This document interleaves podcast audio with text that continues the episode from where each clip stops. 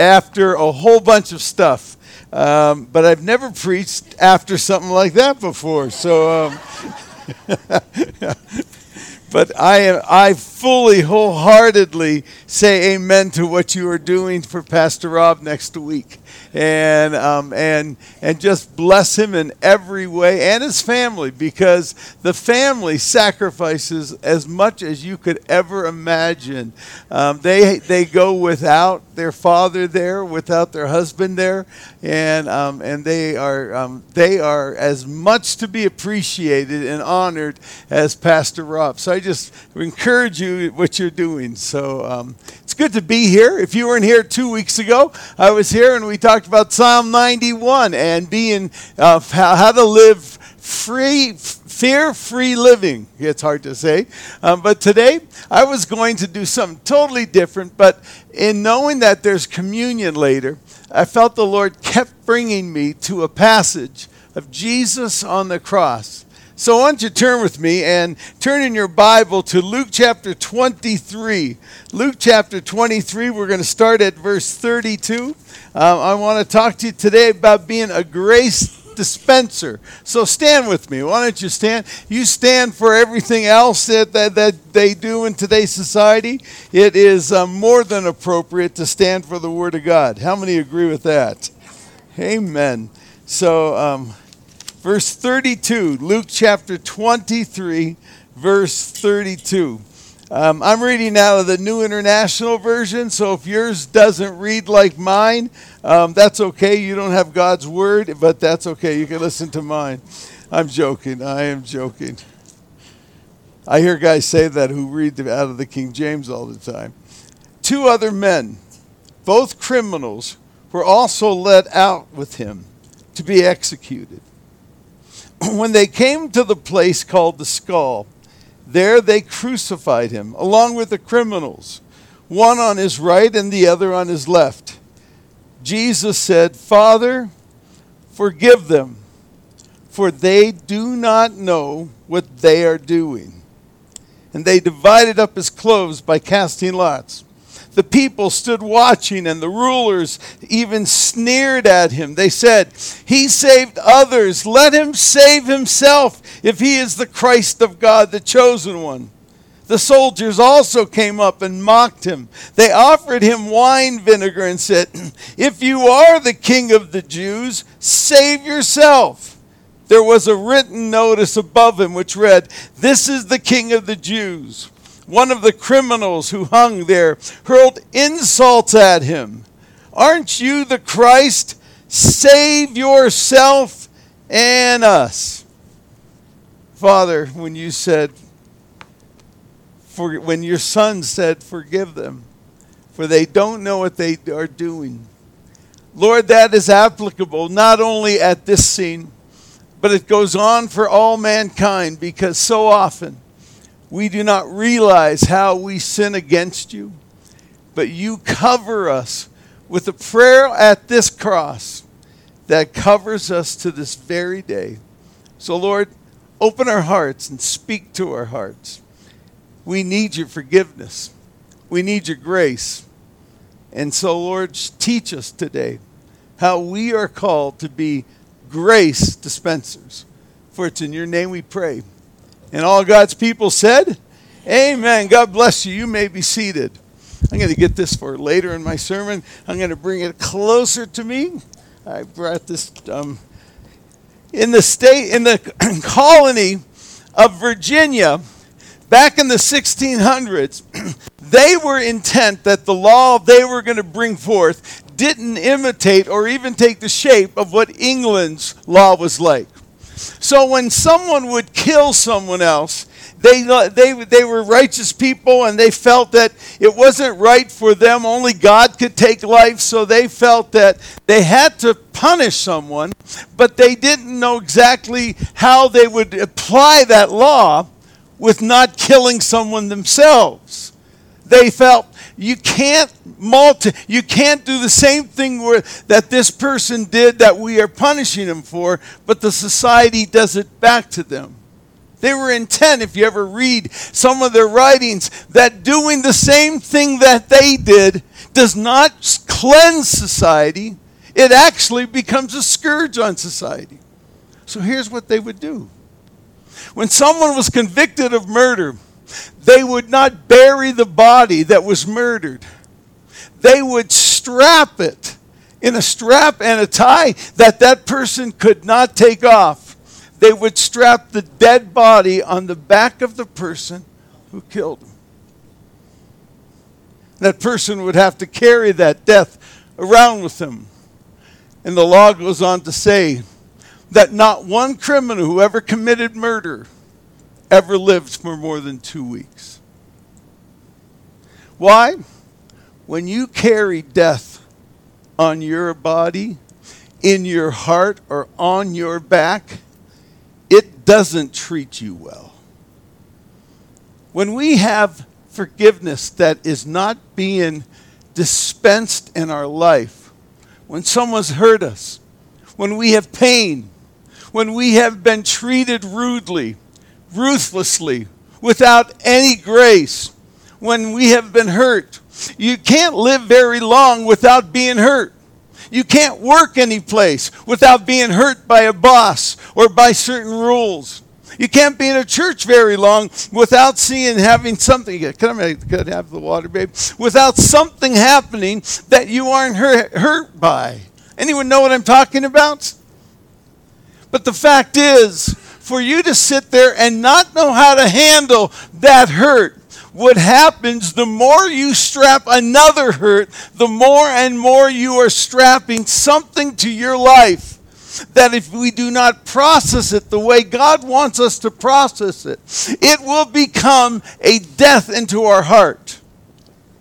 You see, this portion of scripture that I just got done reading on the cross, Jesus did so many remarkable things that I, that, that, that I could wish I could tell you all of them. At, one, but this one where he says, Father, forgive them, for they don't know what they do. Maybe one of the most poignant moments of Jesus on the cross.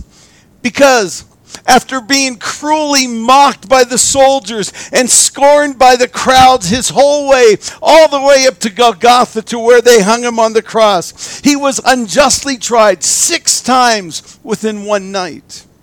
He was beaten and whipped and slapped at every single trial. He, they put a crown of thorns, the soldiers. They said, You say you're the king of the Jews. So they took thorns and they just shoved it into his head in mocking because he called himself the king of the Jews. He was betrayed by Judas. He was denied by Peter. He was nailed to the cross. They, they, they, they, they flung a spear into his side. He was hung there humiliated and naked and taunted. By this time, hundreds of people had spit upon him, had jeered on, had jeered him as he walked by. One thief, a criminal, made fun of him on the cross. After all this, after having witnessed all this and seeing everyone in this whole scenario, realize he was he was lined by criminal on each side. At his feet there were the pharisees that tried him that his whole life tried to tried to catch him in a in a theological loophole. They tried to always question his authority. They always claimed he was a, a, a heretic. And he was even there because they claimed he was preaching a gospel he had no reason and no right to preach. And the disciples who had, dis- who had betrayed him. Even though Judas betrayed him and Peter denied him, every other one of the disciples did not stay by his side unless John, the beloved, stood there with his mother. It was a cacophony, it was a symphony of rejection of audacity.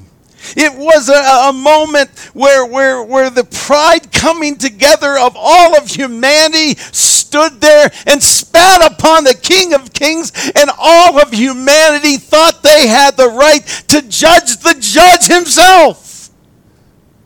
They all came and puffed their shoulders and flung their words. And into the midst of this, as they scorn the King of Kings and the Lord of Lords, he saw them all. And what was his response? Father, forgive them. Father, forgive them, for they don't know what they do. It is my prayer that by the time you leave this room today, that phrase will never again be the same. That you catch what he says in a way like you have never seen it. Because history and theology and the context of that situation have, have some meanings as you read it that jump out at you.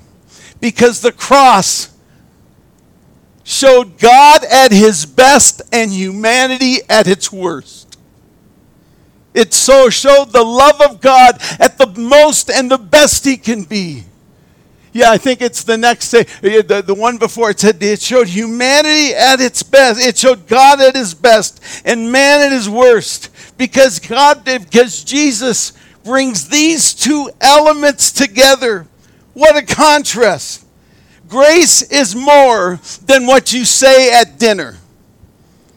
This picture of what Jesus did at this moment is perhaps the most poignant picture of what grace is in all of the Bible. For the Bible has a love chapter, 1 Corinthians 13. The Bible has a faith chapter in Hebrews chapter 11. It's called a faith chapter. The very definition of faith is the very first verse of that chapter.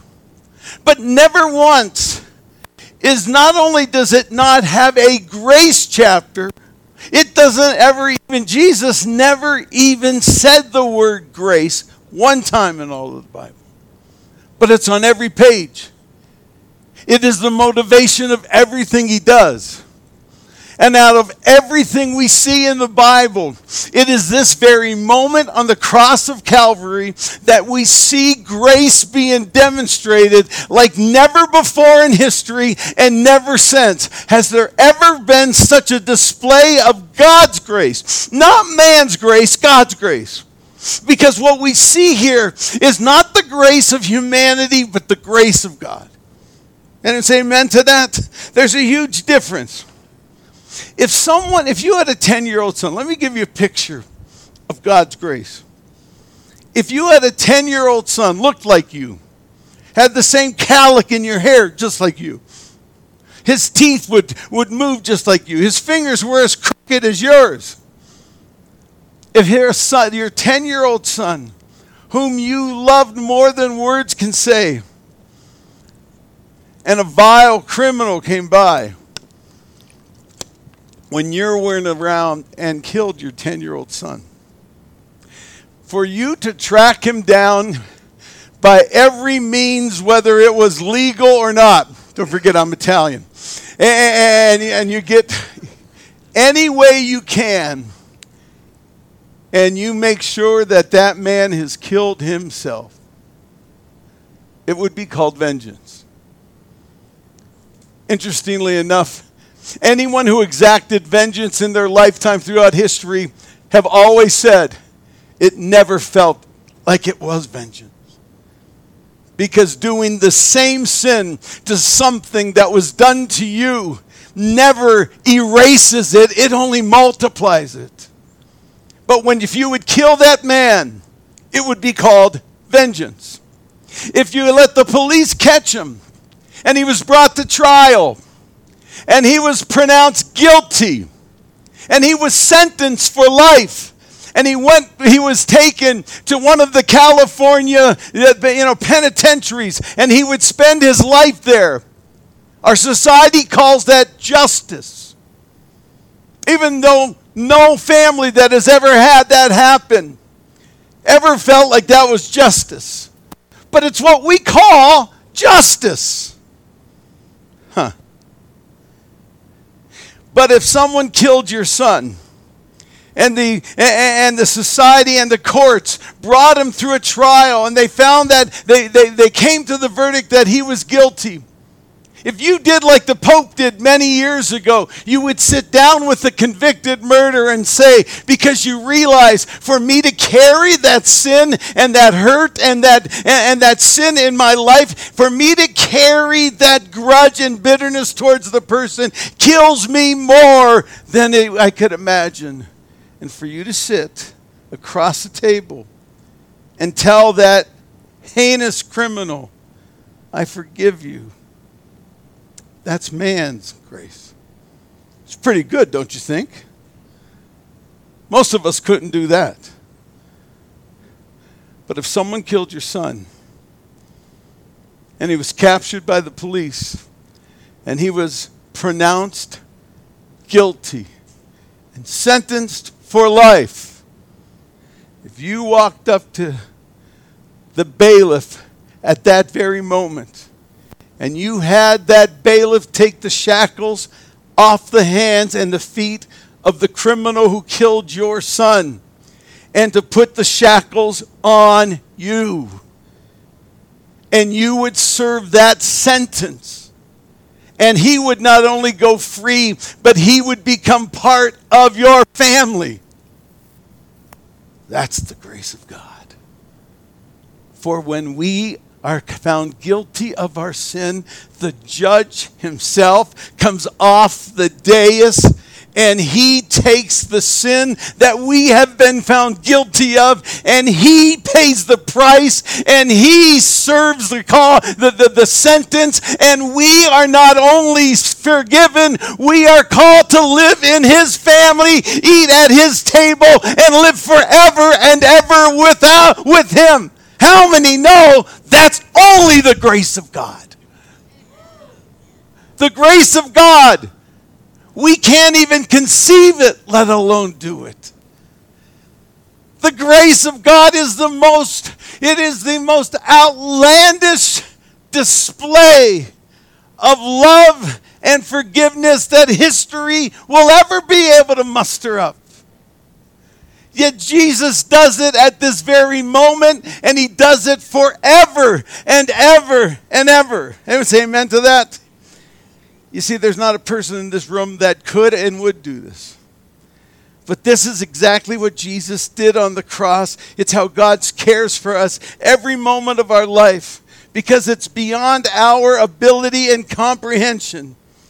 Now you see why it's so hard to grasp God's love and grasp God. Its dimensions are unbelievable as he said, Father, forgive them. You see, when I face God's when I face God's grace, I want to run away because I know I don't deserve it. I want to run away because I, I, I, can't earn it. I can't, you know what? That, it, I, that shouldn't be given to me. I know I deserve the sin and the sentence. I shouldn't be given that forgiveness. But that's what he offers us. My flesh wants to run away. But our spirits know this is the only source of life we could ever find, is only found in His grace. And the moment we take anyone's sin or anything in our life, uh, we, us Christians, there was a there was only last last last month there was a, a, a poll by the by the Pew Foundation and they asked people to tell us the, the most common adjective you can tell us what you think about Christians. Anyone want to take a guess? 91% said that we are judgmental. 91% of people that aren't Christians think that we're judgmental. 90, uh, 89% feel that we are unforgiving, that we hold sin against people. Oh, we can sit there and say, oh, not us. But if your son was gay, the last thing he would feel is forgiven. I believe it's a sin. But I also know that God did not die on the cross for Tony Severo to be the judge of humanity. And we sometimes think this desk gives us the right to change our job. This desk is here to proclaim to all people no matter what you've done, he takes your place on the cross and he dies for you. And he puts on you a crown of righteousness and robes of righteousness. And you will sit forever at the, at the feast of the Lamb and will live forever with him. He gives you eternal life when you deserved condemnation. It's a pretty good message, isn't it? If we did a better job, maybe 91% wouldn't think our message is condemnation. Now, I'm not saying that statistic is true. But what I am saying is we better understand what Jesus said when it counted the most. Look at the scene around him. So, exactly what is grace? Let's talk about that for a second. Everyone has heard the, the, the, different definitions, unmerited favor or whatever. You'll be surprised, like I said, Jesus never used the word grace, even though the Bible said he was full of grace and what? He was full of grace and truth. He taught it at every time. Everything he ever said, he talked about grace. The prodigal son, when he realized that his father was not judging him, but he ran to him. His father, who should have condemned him after he blew all of his inheritance, he thought he was going to be judged. He thought he was going to just live like one of the servants. But the moment he saw dad running, he realized it's not being held against me. And he was covered with a new robe that he did not earn and did not deserve. Jesus' stories are great, aren't they? There was a woman caught in adultery, and all the Pharisees were getting ready to throw and stone her. The guy, no one ever heard about him. That's another story. The guy slips away. What's even worse, he's probably one of the guys with the stones. And Jesus comes along, and the woman is sitting there condemned by society. And Jesus comes along as she is standing, sitting there and kneeling in the dirt, ready to be stoned. And you know, he starts writing down sins. And they were probably the sins every one of those men said. And one by one, they dropped their stones and walked away. And Jesus says, Who condemns you? And she said, Well, since you're not carrying a stone, I don't think anyone is. And he said, That's right. You are forgiven. Go and sin no more. Jesus loved to forgive, even though it drove the Pharisees wacko when he would do it. One time he was in the town called Capernaum. I call it the Capernaum caper. How would you like it if four guys and you had Jesus at your home, the Son of God, the Messiah, at your home? You're feeding them your best pasta. You're, you're feeding them fresh bread and pasta and cannolis and all that stuff, and someone knocks a hole in your roof. The first time the stone fell, he probably, they probably told his son, You know what? Go, go check out what's happening. But finally, after a little while, a whole wall, it's a big enough hole to lower the guy down. And the Pharisees are sitting there indignant. And Jesus looks at him. And before he said, Take up your mat and trot, or cotton trot. Anyone remember what he said? Your sins are forgiven. All the Pharisees, they were. you can't do that. You're not allowed to. Only God forgives sins. It's not written, but I can hear Jesus saying, now you're starting to get it. But it drove them nuts when he addressed sin because in the Old Testament, you couldn't forgive your sin. Only God. You could only do what it takes to appease God. But Jesus knew nothing would appease God but the sinless Lamb of God, dying, paying the price. You see, he not only had the authority to forgive sins, he had the purity to pay the price for sin. Don't you love them? I'm glad June does. Maybe some of you others may do it in quiet. You see, grace makes God personal. Because the word for grace that's in the Old Testament and New Testament, the Hebrew meaning actually is to stoop or to bend. Not to bend over. When my daughter was, I have two girls and one son, when our kids were really young, I had a back surgery very, not many years before that, and I remember when Izzy was at her youngest, and, and I would I'd go to lean over, and and you know what? I couldn't reach her. So you know what I had to do? I had to get down on my knees, put my arms around her, and get down to the level where she was at. The problem is to bend or to stoop is you can't get that to that place without getting dirty yourself and being affected.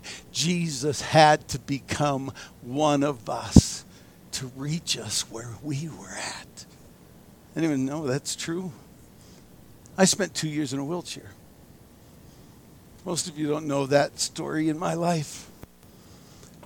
But I grew eight inches in just a matter of months my pituitary gland did had too much and my, my femur bone slipped out of its sockets and i was in a wheelchair for two years several times I was, I was being pushed or I was trying to push, and it was the cement or wherever I was at or on the grass, and, and, and, and the, the wheelchair was not a great wheelchair, and I tipped over.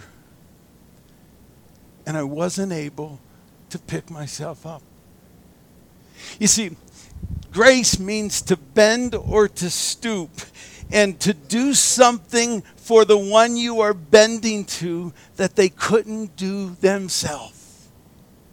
We cannot lift ourselves out of the pit of sin. We cannot lift ourselves out of the pain of infirmity. We couldn't do it. We still can't do it. No matter how smart we get, we can't lift ourselves out of the pit.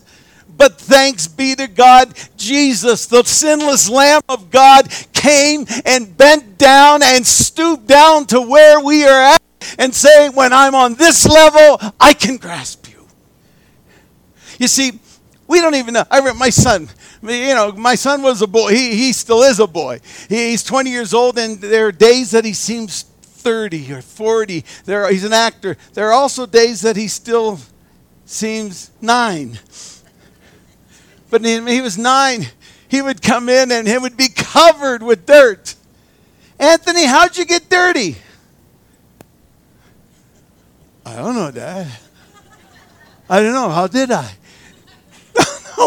How did you get? That's a brand new shirt. How'd you get it dirty? I don't know.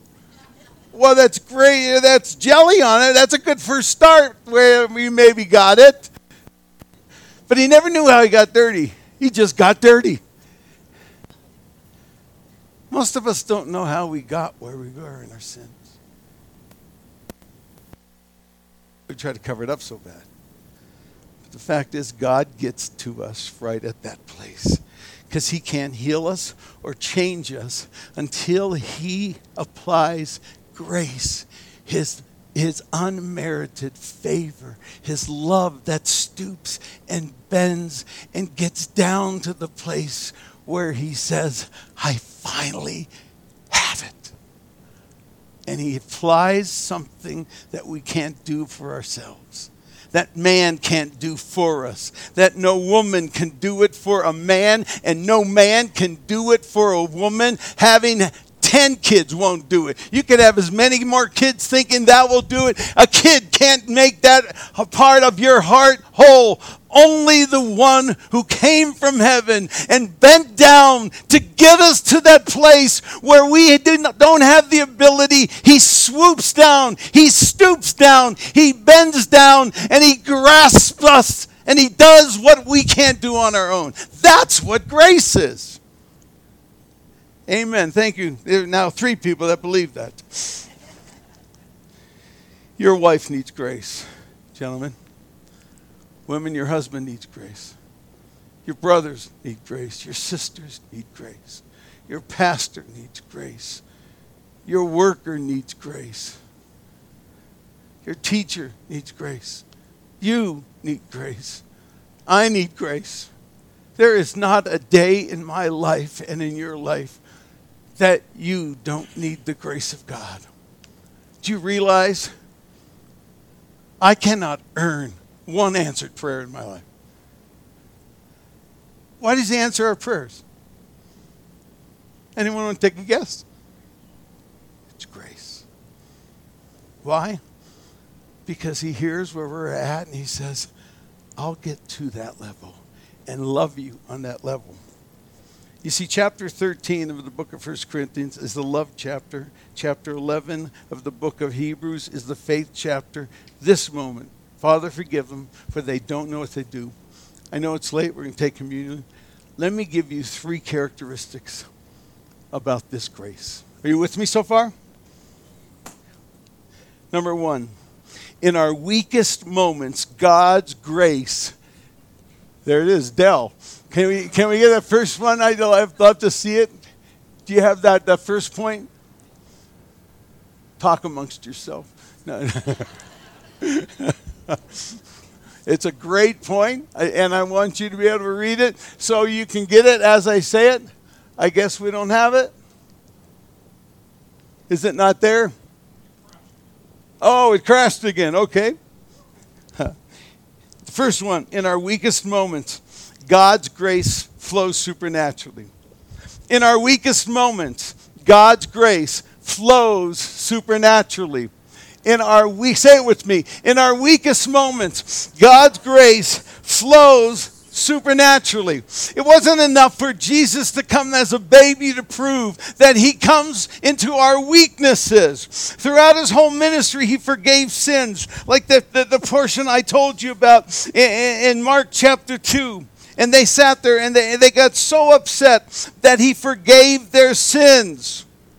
And so he, he comes at the weakest moments of our life. He shows us the way that in the painful moments of our life, grace flows. Not only to other people, but to us in the weakest moments of our life, in the most sinful moments of our life. God wants us to live supernaturally in the toughest moments realize he did not have the power at this moment to forgive. That's the next point. But the fact is, in his weakest moment, he didn't have a hand to reach out to these people. He was on the cross of Calvary. There was no resource in him. He couldn't tap anything. And so the only thing he can do in his weakness of the cross of Calvary as he saw the people that deserved condemnation. The Pharisees were at his feet.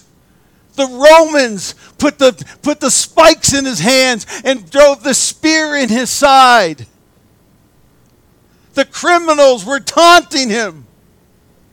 And he says, Father, forgive them. In my weakness, there is nothing inside of me that can give me that kind of power, that kind of love, and that kind of grace.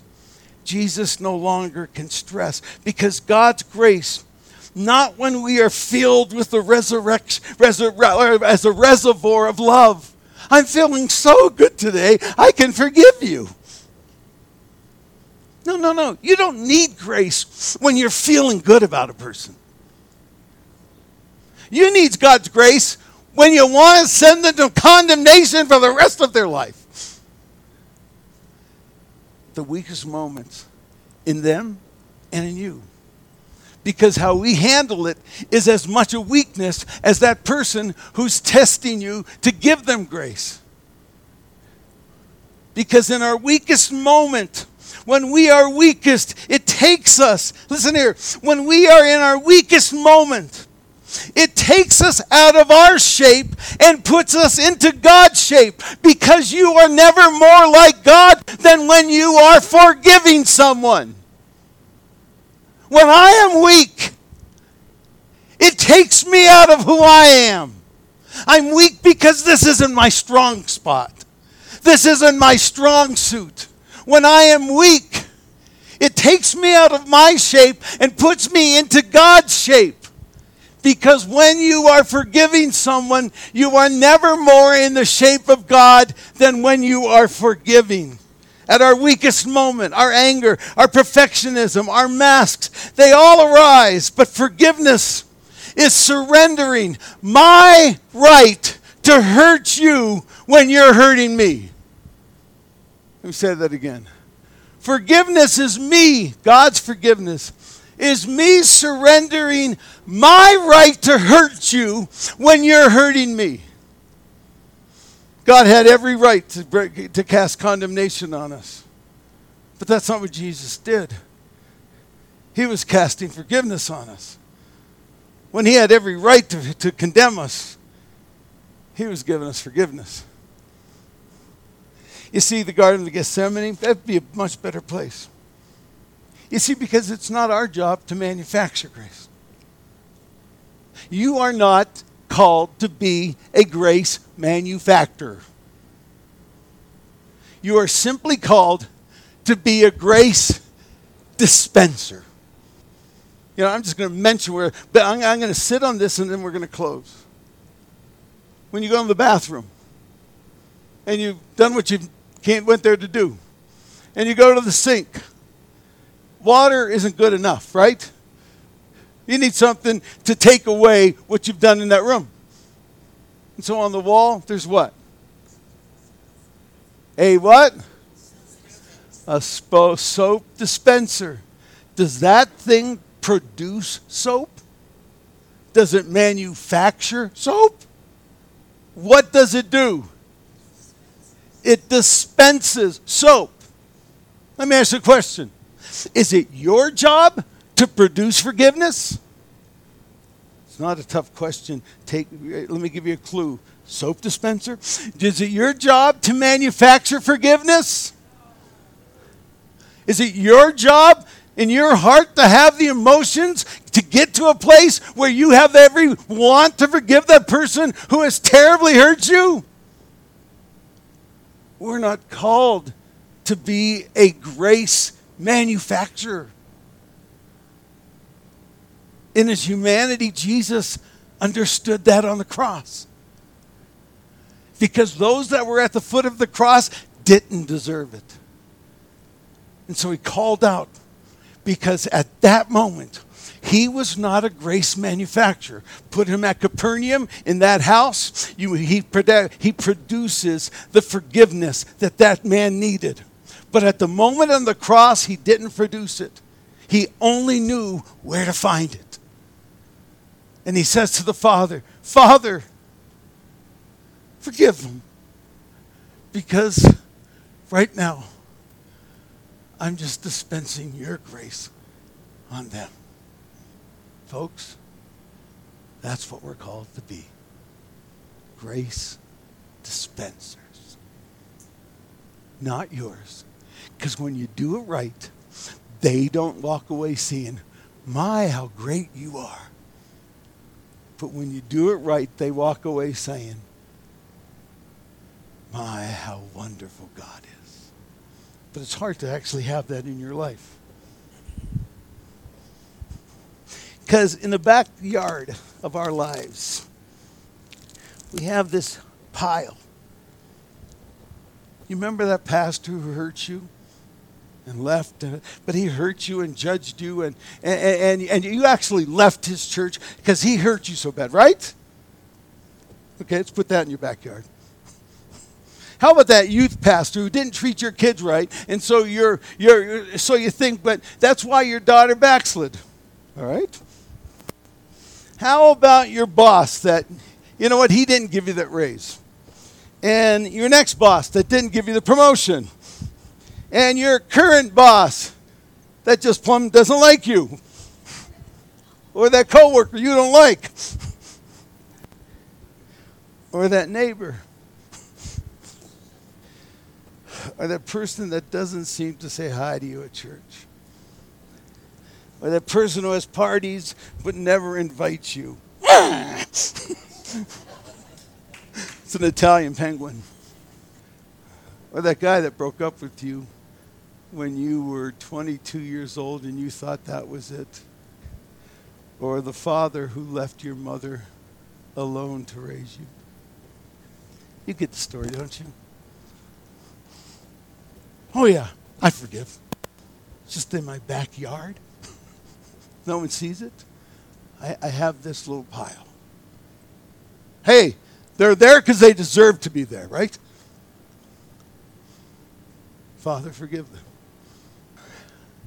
Do you ever come to the end of your grace and destine someone to condemnation? When you don't forgive them? You're destining them. Not enough grace. Not enough grace. Not enough grace. And so the pile gets bigger in your backyard. The very tense of this verb, it's called an imperfect tense. If it just happened in the past, it would be called an aorist. Sorry, now I'm talking like a doctor, but it's uh, I do have a doctorate from Fuller, but the imperfect does not mean it's not a good verb. It means it happened in the past, occurs to the present, and goes on indefinitely to the future. So that when Jesus said, Father, forgive them, he meant it on the cross, but he also meant it when he was being whipped or when he was at Pilate's or when he was at Herod's, or when the Pharisees were, were making fun of him, or when people sin against him, or when you and I sin against him. He is saying time and time and time again, Father, forgive them, for they do not know. They don't know. You see, he wasn't there to find salvation. He didn't need to be saved. We did. And so on the cross of Calvary, when everyone came and threw all their junk on him, Jesus didn't need to be saved. He was God. And he stood there because he knew we did. So that he could get to us and say, Father, forgive him. Because I love him too much for him to have anything else but him knowing. I would do anything for him. Do we serve a great God or what? That's God's grace. Something you and I will never produce. It's just something that we are called to dispense every day of our life. I'm going to ask the musicians to come and, and for them to bring communion. I know it's later than you usually go, but I couldn't tell you. I'll end it next week. But I want you to bow your heads right now. And if there is some area of your life that you need God's forgiveness, I want you to understand there is no pit so deep he cannot reach you. And if that is you, before you take communion, you call out to Him and say, Father, I am about to take this blood. But before I do, I lay open the sin, the unforgiveness, and the things in my life that needs your forgiveness. And He's here to do it because He died on the cross for you. You could distribute it now. I'll take peace. And if there is someone in the backyard of your life, if there is a hole, let me tell you something. This church is a good church. This is a great congregation, and you have a great pastor. But let me tell you, if your spiritual backyards are still filled with people in there that you won't forgive, it, you can stand here and sing till Jesus comes and the Spirit won't move because He's waiting for us to dispense what has been given to us. And so I'm going to ask you it's cleaning night. I ask you, clean the backyard of your life right now. Get those things out of your backyard so that He could come and dwell in you. I believe that if you get that stuff, you see, Christians that become stubborn and won't move usually are afraid that if they did, something would be shown. And usually it's that there is a body or two in their backyard. And so I ask you, Now's the time to say, God, I, I put this body back here 20 years ago. Sound like the Italians. God, today, it's time to clean house. Father, forgive me for I didn't know. But today, you weren't there to save yourself. You were there so that 2,000 years later, I will call upon your name and I will be saved. Won't you stand to your feet with me? And the night he was betrayed, he took the cup and said to them, This is my blood. And he took the bread and he said, This is my body. He was broken so that we can be whole. He gave his life let me tell you, forgiveness has a cost. Healing has a cost. And this piece of bread shows you the cost of the Son of God. And so today, if you need something to be bought in the spiritual realm for your life, as we take this, I want you to claim it because this is the cost of what you need in your life today. Anyone say amen to that? So, this is his body, he said, which I give for you every time you take it. Do this in remembrance of me. Take and not only remember, but partake of what he did for us. Before we take the cup with your heads bowed, if you'll say, Tony, I need the backyard of my life cleaned out, I want you to raise your hand. The raising of the hand isn't there so God can figure it out. He already knows.